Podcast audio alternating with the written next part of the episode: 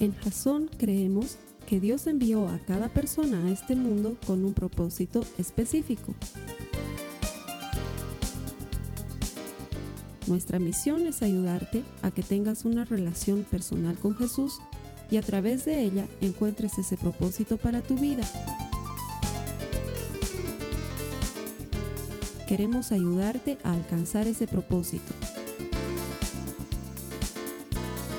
Es nuestra oración que este podcast te ayude a tener visión, a tener jazón.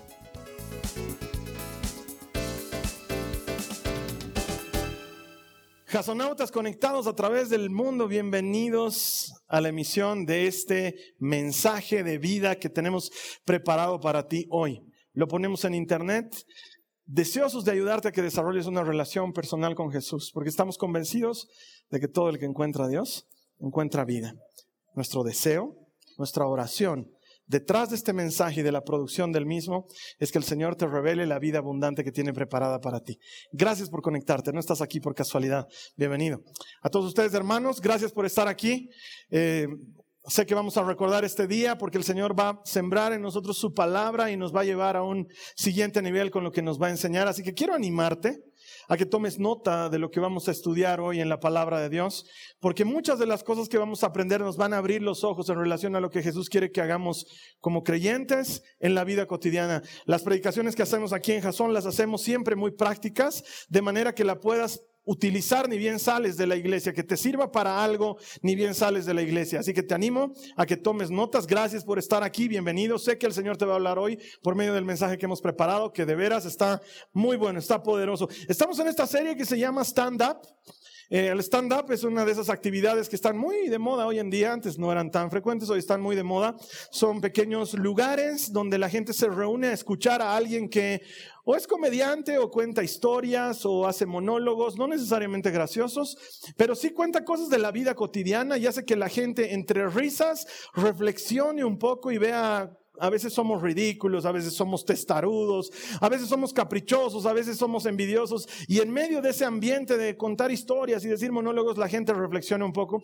Y pareciera que no tiene nada que ver con la palabra de Dios, pero es que tenemos un concepto errado de cómo contaba Jesús sus parábolas y a quién se las contaba. En la época en la que Jesús contaba parábolas, ya has debido escuchar alguna vez una parábola de Jesús, él se las contaba a una audiencia en medio de un contexto en el cual él pretendía que la gente se quede pensando en algo, se quede con alguna idea hasta el final. Las parábolas nunca pretendieron ser respuesta a algo, sino más bien invitación a que tú hagas el trabajo de pensar más adelante. Y es por eso que con frecuencia las parábolas terminan en eso de ¿en serio me has dicho eso Jesús? Y luego los apóstoles preguntándole a solas, ¿qué has querido decir? Por favor, aclararnos, porque no te hemos entendido muy bien. Y no es que Jesús no quiere ser entendido, es que nosotros somos tardos para oír, lentos para oír.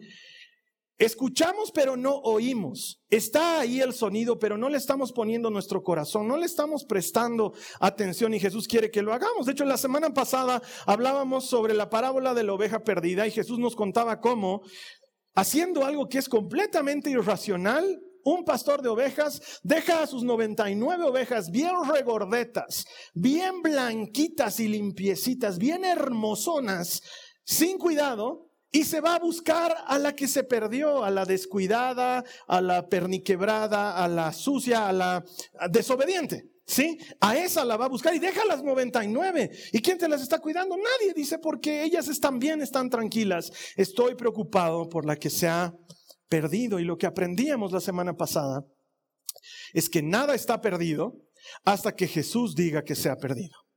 Él es especialista en buscar y en encontrar lo que se había perdido. Y el mensaje de Jesús es ese. El reino de Dios, que es su mensaje, si pudiéramos resumir en una frase cuál es el mensaje de Jesús, diríamos su mensaje es el reino de Dios. El reino de Dios consiste en esto, en abrir las puertas al que no era para que sea, en buscar al que se había perdido para que esté encontrado. El mensaje del reino de Dios no es un mensaje que echa a la gente fuera, es un mensaje que invita a la gente a permanecer y a pertenecer. Jesús está interesado en abrirle las puertas a la gente y su reino está de cabeza. Es muy difícil entender las cosas que Jesús habla en sus parábolas si no entendemos que el reino de Jesús no es un reino convencional. Los reinos convencionales, los gobiernos actuales, las personas que tratan de estar en autoridad, no funcionan como funciona el gobierno y el reino de Jesús. Mientras que en el mundo actual tú tienes que pisar a los demás para salir adelante, en el reino de Jesús el que quiera ser primero tiene que hacerse el último. Y el que quiera ser el más importante tiene que ser el servidor de sus hermanos, dice Jesús.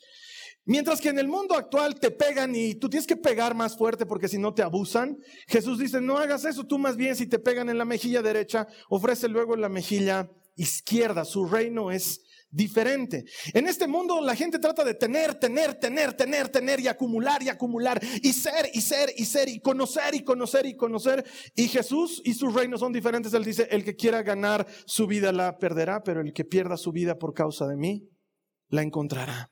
Su reino funciona al revés. Entonces sus parábolas nos dejan pensando con una idea así como de que, ¿en serio has dicho eso Jesús? ¿En serio funciona de esa manera? ¿En serio quieres que hagamos esto? Y lo veíamos así la semana pasada porque Él está interesado en que tú y yo prestemos atención. De hecho, la cita base de la serie, si me acompañas a leerla, va a aparecer en las pantallas, para ti va a aparecer también en generador de caracteres. Mateo 13, 9 dice, ayúdame a leerla por favor. El que tenga oídos para oír, que escuche y entienda. Marca registrada de Jesús. Es el único que cada vez que hablaba terminaba diciendo algo así. ¿Y qué significa eso que estás diciendo Jesús? Porque tampoco es medio fácil de entender, porque todos aquí tenemos oídos, pero lo que está diciendo Jesús es, utiliza tu oído, presta atención y entender lo que la palabra te está diciendo. No es difícil, no es un misterio, solo que no te gusta escucharlo porque te incomoda, porque mueve tus cimientos y tus bases. Pero lo que está diciendo es fácil de entender si le prestas atención. Y la parábola a la que vamos a entrar hoy de lleno, sin ilustración ni nada para que la leamos completa, es la parábola que se conoce como la del trigo y la cizaña. Quizás la hayas escuchado alguna vez, si no la has escuchado, bienvenido, te va a encantar. Mateo 13, 24 al 30 va a aparecer en las pantallas. La siguiente es otra historia que contó Jesús. El reino del cielo es como un agricultor que sembró buena semilla en su campo. ¿Qué tipo de semilla dice que sembró? Buena. No era mala semilla, era buena semilla. Verso 25, pero aquella noche, mientras los trabajadores dormían, vino su enemigo, sembró hierbas malas entre el trigo y se escabulló. Cuando el cultivo comenzó a crecer y a producir granos, la maleza también creció. Los empleados del agricultor fueron a hablar con él y le dijeron, Señor, el campo donde usted sembró la buena semilla está lleno de maleza. ¿De dónde salió? Esa es una obra de un enemigo, exclamó el agricultor. ¿Arrancamos la maleza? Le preguntaron. No, no, no, no, contestó. Si lo hacen, también arrancarán el trigo. Dejen que ambas crezcan juntas hasta la cosecha. Entonces les diré a los cosechadores que separen la maleza, la aten en manojos y la quemen y que pongan al trigo en el granero. Y ahí termina su historia. Y luego se pasa a otras historias. Versículos más adelante a sus discípulos se las explicará, así que nosotros nos esperaremos también un ratito a que nos las explique completa, porque de por sí sola ya dice cosas que nos interesan. Y es que la gente de la época entendía perfectamente lo que está sucediendo, pero quizás tú y yo no estemos entendiendo lo que está sucediendo, porque no sé si alguna vez has visto crecer el trigo y no sé si has visto la cizaña, la maleza, la hierba mala. No sé si la conoces, pero te cuento que es exactamente idéntica al trigo. Cuando están recién creciendo, son igualitas, tienen espiguitas y tienen granitos y son del mismo colorcito y es muy difícil distinguir una de otra. Es como un celular chino. De veras, no sé si alguna vez te ha tocado por esas cosas de la vida, no sabes mucho de tecnología, fuiste a una tienda y le dices al vendedor, señor, por favor, eh, ¿a, cuánto está ese iPhone? Y te dice, ese está a 200. Y tú, 200. Dentro tuyo dices, o es robado o es chino. Te lo da y por donde lo mires es iPhone, es perfecto. Pesa como iPhone. Le dices, ¿lo puedo probar? Claro, señor, claro. Lo encienden, sale la manzanita, todo es igualito, todo. Y tú dices, voy a ser un bruto si no me lo compro, ¿no es cierto? E, e, ¿Está liberado de su iCloud? Sí, está liberado de todo, te dicen. Ok, pagas tus 200 y dentro tuyo dices, en el peor de los casos me han estafado 200, porque un iPhone cuesta mil, ¿no ve? Entonces, ¿qué importa? Te vas a tu casa, lo pones a cargar y cuando lo empiezas a, utilizar, la batería se drena en dos segundos, la cámara es borrosa, no hay la aplicación para comprar aplicaciones. Cuando llamas a alguien, alguien te dice, oye, me has llamado de un teléfono raro, salían unos números chinos. Cuando, y tú dices, ¿qué está pasando con mis? Bienvenido al mundo de las falsificaciones. Ese es el problema del trigo y la maleza y la cizaña son muy parecidos. Entonces, cuando Jesús cuenta esta historia en esa época, la gente que la escucha la entiende perfectamente y dice, ah, claro, complicado el asunto, se les envenenó el terreno. ¿Por qué se les envenenó? La maleza, la cizaña, conforme va creciendo, va malogrando al trigo se va alimentando de los nutrientes del trigo, hace que el trigo se vuelva más oscuro, más opaco, y que cuando lo coseches tenga un mal sabor. Eso es lo que genera la maleza. Lo peor es que si tú no sabes arrancarla, lo que sea que caiga de la maleza cae otra vez en la tierra y te ha contaminado el terreno y estás en serios problemas. Entonces necesitas dejar crecer un poco para poder distinguir y hacer un buen trabajo. Y eso es lo que Jesús está diciendo. Nosotros escuchamos esta parábola, inmediatamente hacemos relaciones en nuestra cabeza, escuchamos que un enemigo la ha plantado, que los van a quemar al final, entonces decimos, ah, el trigo, semilla buena, debe ser la gente buena y las cosas buenas, y la, eh, la cizaña, la maleza debe ser cosas malas y la gente mala. Y entonces, no sé si te pasa a ti como me pasa a mí, pero lo primero que yo me pregunto cuando escucho esta parábola, sin conocerla bien es, ¿en serio Jesús vas a dejar que la maleza siga creciendo? No podemos hacer un esfuercito ahí para de entrada distinguirla y sacarla de golpe, porque ¿por qué tiene que crecer lo malo junto a lo bueno? ¿Por qué tienen que pasar cosas malas a la gente buena? ¿Por qué me estoy esforzando tanto en mi trabajo? Estoy poniendo lo mejor de mí y aún así tengo ese compañero que me hace la vida imposible. Esa persona que habla mal de mí o esos que, que no me quieren en la oficina y me hacen la vida difícil. ¿Por qué, Señor? Yo llego puntual, soy honesto, no le hago guerra a nadie, he dejado de escuchar Maluma. ¿Por qué la gente me hace, por qué la gente me hace daño? ¿Por qué la gente me critica? ¿Por qué tengo problemas? ¿Por qué permites hambre en el mundo? ¿Por qué permites niños que sufran? ¿Por qué, ¿Por qué a la gente le interesa más aportar para la reconstrucción de un templo que aportar para la niñez abandonada. ¿Por qué? ¿Por qué hay esas cosas en el mundo? ¿Por qué, Señor? Me he esmerado tanto con mis hijos, los he criado en la palabra, les he enseñado tus mandamientos y me han decepcionado, han traicionado mi confianza, han seguido malos caminos, se han juntado con gente que no debiera. ¿Por qué existe esa gente que no debiera? ¿Por qué existe ese desgraciado que le vendió drogas a mi hijo? ¿Por qué existe esa infeliz que le hizo daño a mi hija? ¿Por qué? ¿No te has preguntado alguna vez esas cosas? ¿Por qué la maleza crece junto con el trigo? ¿Por qué están ahí lado a lado? ¿Por qué al lado de una muchachita que va al colegio a estudiar y a hacer alguien en la vida, también hay alguien que está yendo a dañar a los demás y no tiene interés en ser mejor persona y hace bullying a todos y perjudica. ¿Por qué? ¿Por qué lo permites? ¿Por qué, Señor, dejas que otra mujer se meta en los ojos de mi marido? Yo he hecho todo lo que tenía que hacer. ¿Por qué pasa eso? ¿Por qué? ¿Por qué pasan cosas malas a la gente buena? No sé si te lo has preguntado. En el fondo la pregunta no es realmente por qué pasa cosas malas a la gente buena, en el fondo la pregunta es ¿por qué me pasa a mí? ¿Por qué tengo que sufrir?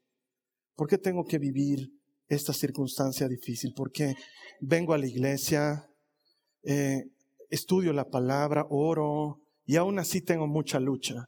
Aún así tengo mucha dificultad, aún así en lugar de que esto sea bueno, la gente termina odiando. ¿Por qué? ¿Por qué lo permites? ¿Por qué no haces algo al respecto, Señor? Y él cuenta esta parábola y su parábola no le da solución, porque él dice, el problema es que el enemigo ha sembrado esas malezas y las vamos a dejar ahí esperando hasta el final. Entonces te queda esa duda de, ¿por qué no ahora? ¿Por qué no pronto? niños se están perdiendo, matrimonios se están arruinando. Y Señor, ok, ya, niños y matrimonios, mi vida se está arruinando, haremos algo. Y el Señor dice, ha sido el enemigo y después lo solucionamos. Y se queda ahí. Pero la pregunta no es respondida. Y a veces tenemos esa sensación de que me fui del mensaje sin obtener lo que esperaba. Pero Jesús no pretendió responder a esa pregunta, porque la Biblia no es una respuesta a nuestras interrogantes. La Biblia es la manera en la que Dios muestra qué está haciendo respecto del pecado y cómo le dará fin en su momento. Pero mientras tanto, vivimos las consecuencias de un mundo que está quebrado. Mira lo que dice, por favor, el Evangelio de Juan en el capítulo 16, en el verso 33, una de las citas más conocidas en el mundo, dice, les he dicho todo lo anterior para que en mí tengan paz. Y esta parte quiero que me ayudes a leerla, por favor. Aquí en el mundo tendrán muchas pruebas y tristezas, pero anímense, porque yo he vencido al mundo. Estamos viviendo en un mundo roto. Estamos viviendo en un mundo que se quebró. Jesús no dice quizás vayas a tener penas. Dice vas a tener penas. Vas a sufrir. ¿Por qué? Porque el mundo está roto. ¿Y por qué no es perfecto? ¿Por qué no hay un mundo donde no haya el diablo y donde no haya maldad y donde no haya reggaetón? ¿Por qué no hay un mundo perfecto? Y así era en un principio.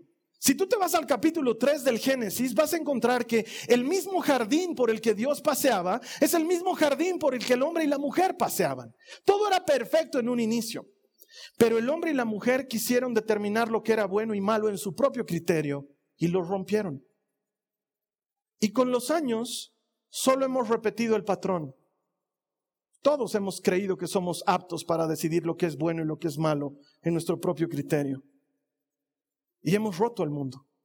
Y estamos viviendo en un mundo roto donde muchas veces, tristemente, tienes que pagar las consecuencias de pecados que otros han cometido y de errores que otros han cometido. Porque el pecado se ha vuelto una bola de nieve que nos está arrastrando a todos. Y entonces es natural que surge esa idea de por qué le pasa cosas malas a la gente buena, porque sientes que de alguna manera este mundo roto te está afectando, te está dañando. Pero sí, hermanos, seamos honestos, muchas veces vivimos consecuencias del mundo roto, porque el mundo está quebrado, pero muchas otras veces somos nosotros los causantes de nuestro quebranto. Es decir, si tú te vas al capítulo 6 del Génesis, vas a leer una frase triste en la que dice, y a Dios se le partió el corazón por haber creado al hombre. En esa época ya. Yo digo, si en esa época se le partió el corazón y decidió hacer un reset y meterlo a Noé en un arca y iniciar todo de cero, ¿qué debería hacer hoy? Porque hoy las cosas no están mejor. Hoy el mundo está más roto que nunca. Lo normal se ha roto. Es normal que las parejas se casen para divorciarse. Es normal que los chicos entren en drogas. Eres un tonto si no has comprado un 100. No saben qué es eso. Gloria a Dios. No averigüen tampoco. Estás mal. Oye, ustedes no enseñen. ¿Qué saben ustedes? ¿Qué les pasa? Estoy buscando, te voy a dar. El mundo está roto. Más roto que nunca. Lo normal se ha arruinado. Es normal que vivas con angustia, es normal que tomes pastillas para dormir, es normal que tengas una prescripción para estar tranquilo, es normal. Y lo normal está roto. Pero a veces no es solo el mundo roto, a veces somos nosotros también. A veces nosotros cargamos con la consecuencia de los errores y los pecados que cometemos, porque Mira lo que dice Gálatas 6, 7 al 8. Dice, no se dejen engañar, nadie puede burlarse de la justicia de Dios. Esta es la parte que quiero que leas conmigo. Siempre se cosecha lo que se siembra. Los que viven solo para satisfacer los deseos de su propia naturaleza pecaminosa cosecharán de esa naturaleza, ¿qué cosa? Destrucción y muerte. Pero los que viven para agradar al Espíritu, del Espíritu cosecharán vida eterna. Ah, a veces es el mundo roto, pero a veces, a veces lo hemos roto tú y yo. ¿Sabes qué pasa cuando escuchamos una parábola del reino? Inmediatamente nos identificamos con el bueno de la historia. Escuchamos que hay trigo y que hay cizaña y tu mente dice, yo soy trigo, yo soy bueno. Elimínenlo al desgraciado que me hace la vida miserable. A él quémenlo, ¿por qué a mí? Yo soy bueno, me está amargando la vida, pero ¿sabes qué? Si somos perfectamente honestos, tú y yo hemos roto un poco también este mundo. Tú y yo hemos traicionado a alguien, le hemos mentido a alguien más, hemos roto el corazón de alguien, hemos envenenado la vida de otra persona, le hemos hecho daño. Tú y yo en algún momento, en algún momento no éramos trigo, en algún momento éramos cizaña.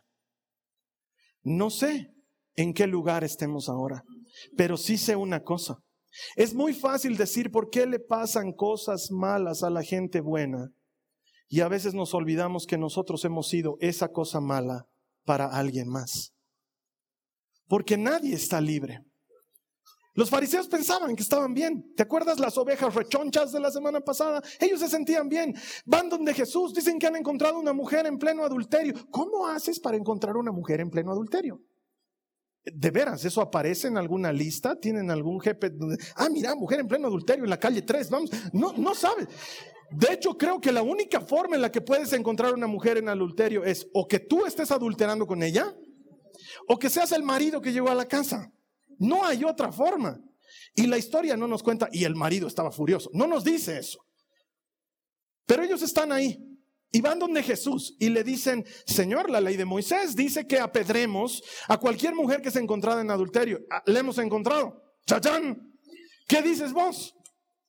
Y Jesús los mira y les dice, fabulosa idea si Moisés no estaba equivocado. Moisés es top agarraremos nuestras piedritas y las rompamos a pedradas. Está bien, lo vamos a hacer, pero lo haremos por turnos para que no haya desorden.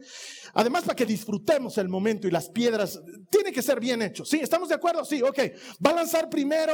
¿Qué tal si lanza primero el que nunca ha pecado en su vida? El que nunca ha cometido ningún error. El que esté limpio, limpio. Ese. Y todos los demás le seguimos. Y dice que comenzando por el más viejo y terminando en el más joven, todos fueron dejando sus piedras en el lugar.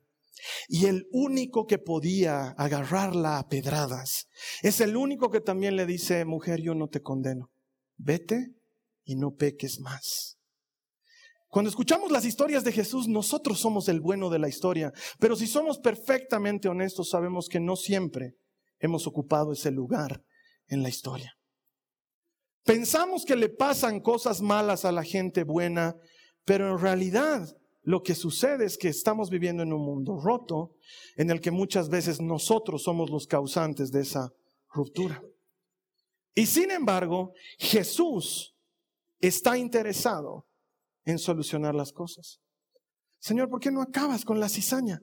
¿Por qué no la terminas de una vez? Sería lindo despertar en un mundo donde no haya maldad, eh, que el chiquito que le está haciendo bullying a tu hijito en el colegio ya no vaya al colegio se cambie de colegio. Que, esa mujercita que se ha metido en los ojos de tu marido la trasladen de país. No, no, le deseamos el mal, ¿no ve? Solo que se vaya, ¿no ve? O que tu marido se vuelva ciego por un tiempo. Qué lindo sería. Gloria a Dios. Que sufra un poco la ceguera para que madure. Y luego ya se pasa. O que el banco que te está cobrando el dinero que le debes quiebre y tu deuda se borre, ¿no es cierto? Prescriba, ya no debes nada. Sería lindo. Señor, ¿por qué no quitas la cizaña? Y Jesús dice, no es el momento porque son muy parecidas, porque quiero que todos se salven. ¿Cómo es eso? Mm, quiero que todos se salven. Eh, la gran fiesta de la que hablamos la semana pasada no sería gran fiesta si están dos o tres invitados. Quiero que haya una gran fiesta, quiero que vaya mucha gente y para eso quiero que todos se salven. Quiero que todos tengan la misma oportunidad que tú tuviste, es lo que dice el Señor. Mira lo que dice 1 Timoteo 2.4, está hablando de Dios y dice, quien quiere que todos se salven y lleguen a conocer la verdad. Dios quiere que todos se salven, que todos conozcan la verdad, porque hasta donde yo sé, Solamente ha habido una persona en toda la historia del universo, solamente ha habido una en toda la historia del universo que siendo buena le pasó algo malo. Solo una. Solo ha habido una persona que siendo buena le pasó algo malo y encima fue voluntario para que le pase. Porque el único que es bueno es Cristo. Y sin embargo, fue golpeado, fue masacrado, fue insultado, fue escupido, fue abandonado. A él sí le pasó algo malo y él no merecía que le pase algo malo. Había uno bueno y a ese bueno lo azotaron, a ese bueno lo golpearon, a ese bueno lo subieron en un madero. Él había venido para ser rey, pero su trono fue una cruz. Había venido para que le pongan una corona, pero su corona fue de espinas. Su manto fue toda la sangre que corría por sus espaldas. Él había venido para hacer el bien terminó dando su vida en la cruz del Calvario. Solo hubo uno bueno al que le ha pasado algo malo en esta vida. Y sin embargo, él fue voluntario. Porque cuando tuvo la oportunidad de decir no voy, dijo lo contrario. Hágase en mí, Señor, tu voluntad y que no se haga lo que yo quiero. Y se fue hacia la cruz del Calvario y dio su vida por ti y por mí, para que los que en algún momento fuimos cizañas, pasemos a ser trigo porque Él ha venido a buscar y a rescatar lo que se había perdido. Ese es Jesús. Ese es el mensaje del reino. Saca la maleza, Señor, no todavía. ¿Y si, se, ¿Y si se puede volver trigo? Todavía es muy chiquita como para que nos demos cuenta. Todavía es muy débil como para que nos demos cuenta. Yo quiero que todos se salven. Quiero que todos tengan oportunidad que esa persona de tu oficina que te hace la vida difícil tenga la oportunidad de conocer a Cristo y cambiar su corazón como tú y yo le conocimos y cambiamos. Que esa persona que se ha metido en tu matrimonio conozca a Cristo y tú dices, no, que arda en el infierno, no. ¿Qué te hace pensar que tú eres trigo para decir eso? Quizás comparten habitación en el mismo sauna. Es que no tienes idea. Porque Jesús, hermano, lo que te voy a decir a continuación, anótalo en tu Biblia, anótalo en tu manga, anótalo donde sea, anótalo. Alguien nos ha hecho creer que los cristianos estamos aquí en este mundo para decir quién es trigo y quién es cizaña. Y hasta donde yo leo, nunca se nos encomendó tal tarea. No es mi trabajo decir, tú eres trigo y tú eres cizaña. A ti te he visto venir tres semanas seguidas, tienes pinta de trigo. Pero ese hermanito que no levanta las manos allá atrás en la alabanza, cizaña fija. ¿Quién me dio a mí la autoridad, el permiso o la posición para determinar quién es trigo y quién es cizaña? Nunca me pidieron tal cosa. Jesús nunca dijo, y ahora todos los trigos vayan a fijarse si hay cizañas y sáquenlos a patadas de las iglesias. Pero eso es lo que pensamos que tenemos que hacer los cristianos porque vemos mal en el mundo y sentimos que nosotros somos trigo, como si hubiéramos ganado ese derecho cuando hermano, hermana, nosotros también hemos sido parte de la ruptura de este mundo.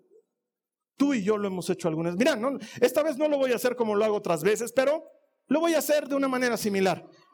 ¿Quién aquí alguna vez con honestidad? Yo estoy saliendo en cámaras, tú no. ¿Quién alguna vez, quién alguna vez ha engañado a alguien más? Sea honesto. ¿Quién alguna vez ha mentido? Para salirse con su propio fin. ¿Quién alguna vez ha engañado a alguna persona y le ha hecho daño o rompido su corazón? ¿Quién ha robado alguna vez?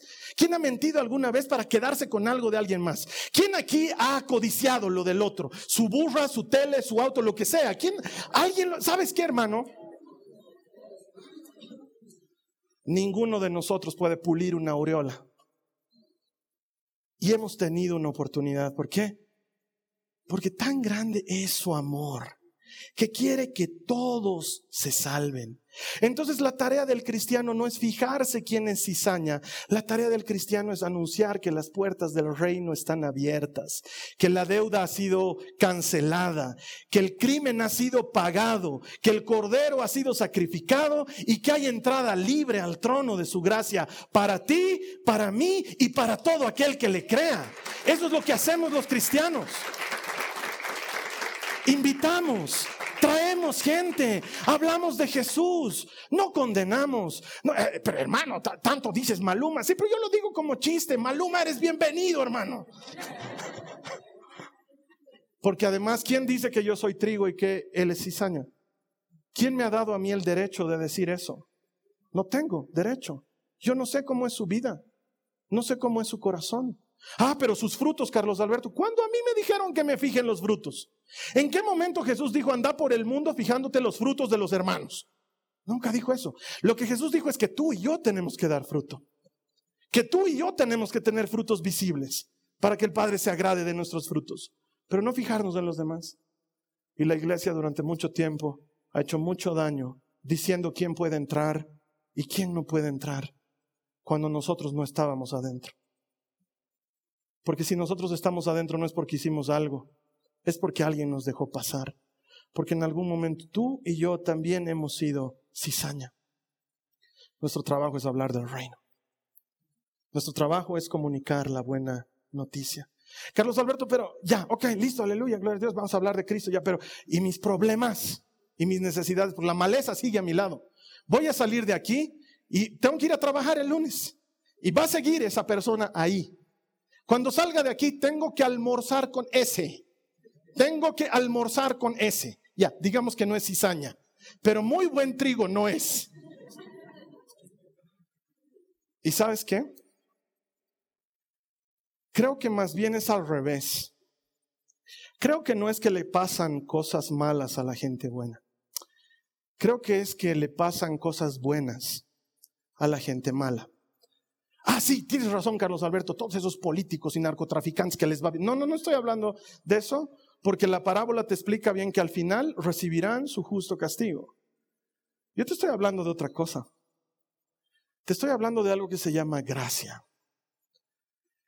Estoy convencido de que habemos personas que no somos buenas, pero que nos pasan cosas buenas. Porque ha habido alguien que ha tenido con nosotros misericordia y nos muestra favor y gracia. Mira lo que dice Santiago al respecto en el capítulo 1, los versos 2 y 3 de su carta. Dice, amados hermanos, cuando tengan que enfrentar cualquier tipo de problema, Ponle el nombre que quieras, deuda, enfermedad, lo que quieras, cualquier tipo de problema. Dice, considérenlo como un tiempo para alegrarse mucho, porque ustedes saben que siempre que se pone a prueba la fe, la constancia tiene una oportunidad de desarrollarse. Oh, hermano, hermana, sabes que yo sé lo que es recibir una mala noticia en la puerta de tu casa. Sé lo que es. No es el paquete que habías comprado por eBay, es una mala noticia y en cuanto la lees, sientes que tus huesos tiemblan por dentro, pero también sé una cosa, que a la gente mala le pasan cosas buenas, porque aunque no lo merecemos, ahí tenemos al Señor que te dice, no te dejaré, no te abandonaré, estaré contigo todos los días hasta el fin del mundo, yo te daré fuerzas, yo te sostendré con mi mano derecha victoriosa, no temas, yo estoy contigo, no desmayes, yo soy tu Dios, no lo merezco, soy cizaña como los demás, pero todas las cosas ayudan a bien de los que le aman. Y si tú le amas, todo te ayuda a tu bien. Todo te ayuda a tu bien, todo, todo, todo, todo, enfermedad, problema, deuda, todo ayuda a tu bien. Va a terminar bien. No sé cómo, no sé cómo se las va a ingeniar el dueño del, del campo. No sé qué va a hacer. La cizaña está creciendo a tu lado, pero él dice, no temas, yo estoy contigo. No te atemorices, yo soy tu Dios. Pero hay cizaña a mi lado, Señor, la cizaña me está soplando en el cuello. Duerme a mi lado en las noches la cizaña conmigo, Señor, yo no sé qué voy a hacer. Todas las cosas ayudan a bien de los que le aman. ¿Cuántos en este lugar dicen yo te amo, Jesús? Todas las cosas ayudan para tu bien. Todas. Entonces, este reino está al revés. Me alegro cuando hay un problema así, cuando hay un problema alegrate. ¿Sabes por qué? Porque vas a ver su amor. El problema te va a mostrar su amor, el problema te va a mostrar su protección, el problema te va a mostrar su cobertura, el problema te va a mostrar que Él está ahí para todo aquel que confía y cree en Él. La maleza está creciendo, pero Él ha prometido guardarte y cuidarte. No porque seamos buenos, porque nosotros también podemos ser cizaña. Porque la Biblia dice que en esto consiste su gran amor. En que siendo aún pecadores, Cristo murió por nosotros. Pablo dice, con dificultad encontraríamos a alguien que dé su vida por alguien bueno. Mucho más difícil es encontrar alguien que dé su vida por alguien que no lo merece. Pero en esto se prueba su amor, dice él, que siendo pecadores Él murió por nosotros. Estábamos alejados, pero Él nos ha hecho cercanos por medio de su sangre. De eso se trata la parábola del trigo y de la cizaña. No de que pienses que eres trigo, de que entiendas que fuiste cizaña, pero que una vez que estás en Cristo, las cosas viejas pasaron, todas son hechas nuevas. Él se encarga de cuidar lo que le pertenece. Spoiler alert, porque ya he leído el final del libro. Al final Dios gana. Al final Él se hace cargo del pecado y de la maldad. Al final Él le pone fin a todo esto. No sé si has visto la película o si has leído el libro. Te cuento un poco. No quiero verla tan tarde. Dice que las calles son de oro y el mar es de cristal. Que las puertas de la ciudad están abiertas todo el tiempo porque no puede entrar el mal en esa ciudad. Dice que pasó todo llanto, toda angustia, toda tristeza, toda desesperación. No hay enfermedad y por lo tanto no hay muerte. Dice que no hace falta que haya sol, porque Él mismo es el sol de justicia. Dice que Él habita en medio de su pueblo y su, su, pueblo habita en medio de Él. Y dice que eso dura por los siglos de los siglos de los siglos. Eso va a ocurrir al final. Los discípulos no lo entendían, entonces le dicen Jesús, por favor, explícanos la historia. Explícanos la historia, no hemos entendido. Entonces Jesús se las explica. Mateo 13, 36 al 43, y con esto estamos terminando. Él dice, luego Jesús dejó a la multitud afuera y entró en la casa. Sus discípulos le dijeron, por favor, explícanos la historia, esa de la maleza en el campo. Y Jesús responde, el Hijo del Hombre, ¿quién es el Hijo del Hombre? Él, Jesús, es el Hijo del Hombre. El Hijo del Hombre es el agricultor que siembra la buena semilla, porque todo lo que Él hace es bueno. El campo es el mundo. Y la buena semilla representa a la gente del reino. Entonces la pregunta aquí no es si tú eres gente del reino, la pregunta es si tú quieres ser gente del reino, porque la puerta está abierta. La maleza representa a las personas que pertenecen al maligno.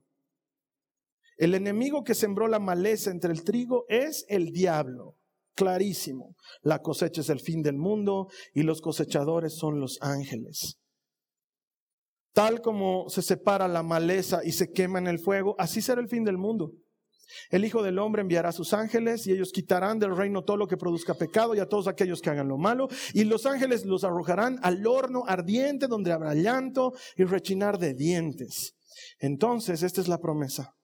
Los justos brillarán como el sol en el reino de su Padre. Y le pone su firma. El que tenga oídos para oír, que escuche y entienda. Seguramente los discípulos han terminado de escuchar y han dicho, otra explicadita, pero ya no se puede, ¿no? Porque ya ha dicho la frase final. ¿Qué está diciendo Jesús al explicar esto? Porque hay gente que escucha esto y dice, pero eso del infierno es figurativo, ¿no ve? Es figurativo nomás, ¿no ve? No es que van a arder, ¿no ve? No es que como que fuego, así, no, ¿no ve? Porque qué, qué fatal, hermano, que me da miedo. Qué bien que te dé miedo. Porque vivimos un cristianismo cómodo. El cristianismo que vivimos ahora es fácil de vivir. Puedes elegir entre venir a las nueve o venir a las once de la mañana. Si quieres madrugas o si quieres descansas. Nadie te persigue cuando sales de tu casa por estar viniendo a la iglesia. Nadie te está apuntando con un rifle diciendo, ¿dónde estás yendo? ¿Dónde estás entrando? Nadie hace eso. Eres libre. Si quieres, publicas una cita bíblica en Facebook y los que no quieren te van a bloquear y ya no verán tus citas bíblicas. O si quieres, puedes publicar una receta de cocina o una canción de Daddy Yankee. Puedes publicar lo que quieras. Y en ese mundo de comodidad nos hemos acostumbrado a vivir nuestro cristianismo y olvidamos que Jesús le está contando esto a gente que si decidía creer en Él, estaba poniendo su vida en peligro. Porque de eso se trata esta parábola en realidad. Está diciendo, los que me sigan tienen que estar dispuestos a dar su vida porque esto es cuestión de vida o muerte, pero al final la muerte será absorbida y tú recibirás vida y brillarás como el sol del amanecer. Tienes que escoger. El que tenga oídos, que haga caso. Eso está diciendo Jesús. Escoge. ¿Quieres ser hijo del reino o quieres ser hijo del diablo? ¿Quieres ser de los que siembra discordia entre la gente y hace que la gente se pelee y busca el mal de los demás y está tramando cómo hacer daño? ¿O quieres ser de los que abren las puertas y dicen, todos son bienvenidos? Vengan, pasen Ah, es que yo no soy tan malo, ¿no, Carlos Alberto? Comparado con el fulano de tal, que es un engañador grave, es un engañador terrible. A todos le saca plata, se hace al pobre y a todos le saca plata, hermano. Esa actitud es actitud de cizaña, nunca de trigo. Porque el trigo está consciente de que no está a salvo por sí mismo, sino porque alguien tuvo misericordia de su vida. Nuestro trabajo es decidir y anunciar. Y este mensaje termina con eso, igual que las prédicas de Jesús. ¿Qué vas a hacer tú? ¿Qué vas a elegir? Yo te voy a decir qué elijo yo. Elijo estar consciente de que necesito salvación. Porque mientras más bueno me creo, menos necesito un Salvador. Pero mientras más reconozco que he pecado, más necesito de Jesucristo en mi vida. Eso es lo que voy a hacer. Reconocer que le necesito. No dar por hecho que estoy adentro, sino al contrario, agradecer que Él me haya invitado. A invitar a alguien más porque me gustaría que la misma oportunidad de gracia que he tenido yo la tenga alguien también que seguro le está necesitando. El que tenga oídos, que escuche y que haga caso. Eso es lo que dice el Señor. Vamos a cerrar nuestros ojos y vamos a orar entonces. Y te voy a pedir que esta oración que vamos a hacer es importante.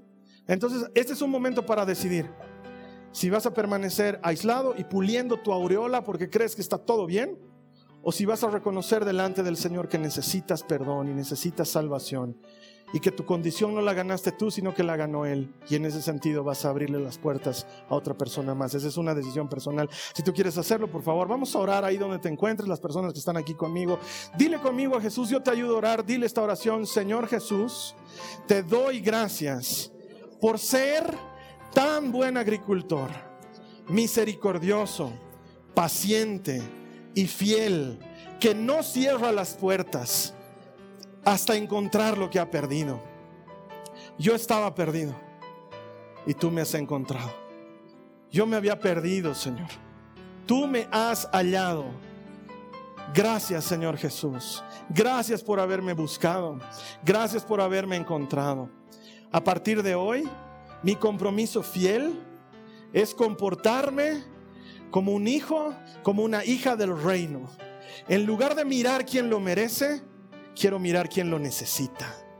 En lugar de mirar quién lo ha logrado, quiero mirar a quién le hace falta y abrir las puertas como están abiertas para mí, para que se cumpla tu voluntad y que todos se salven, que todos te conozcan.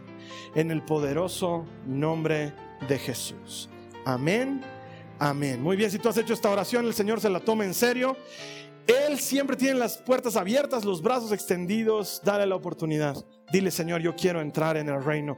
No es una cosa difícil, es solamente creer, porque Él hizo el trabajo difícil. Nosotros solo le creemos y a partir de que le creemos, le hacemos caso. Yo te invito a que te sumes a la gran cantidad de personas en todo el mundo que han entendido que Jesús es el camino, la verdad y la vida, la respuesta a toda necesidad y que está al alcance de nuestra mano. Aquí la siguiente semana te voy a estar esperando en el mismo lugar para escuchar otro stand-up, otro mensaje de las parábolas de Jesús y a ver qué cosita hurga allá dentro de nuestro corazón él es especialista para hacer eso. ¿Qué tal si en tanto le invitas a alguien más a ver este mensaje? Le puede cambiar la vida y entonces ahí vamos a tener alguien más que está recibiendo esa gracia y ese favor que el reino de Dios trae a todos aquellos que le creen. Mientras tanto, oro para que esta semana sea una semana de bendición en tu vida y no te olvides que todo el que encuentra a Dios encuentra vida. Te espero aquí la siguiente semana. Que el Señor te Esta ha sido una producción de Jason Cristianos con propósito.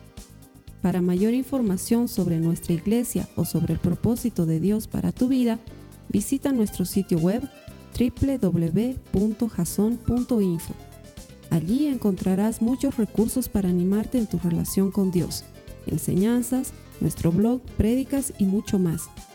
Te lo deletreamos www.jazon.info también puedes visitarnos en nuestro sitio en Facebook www.facebook.com com barra jason.info. Que Dios te bendiga abundantemente. Muchas gracias.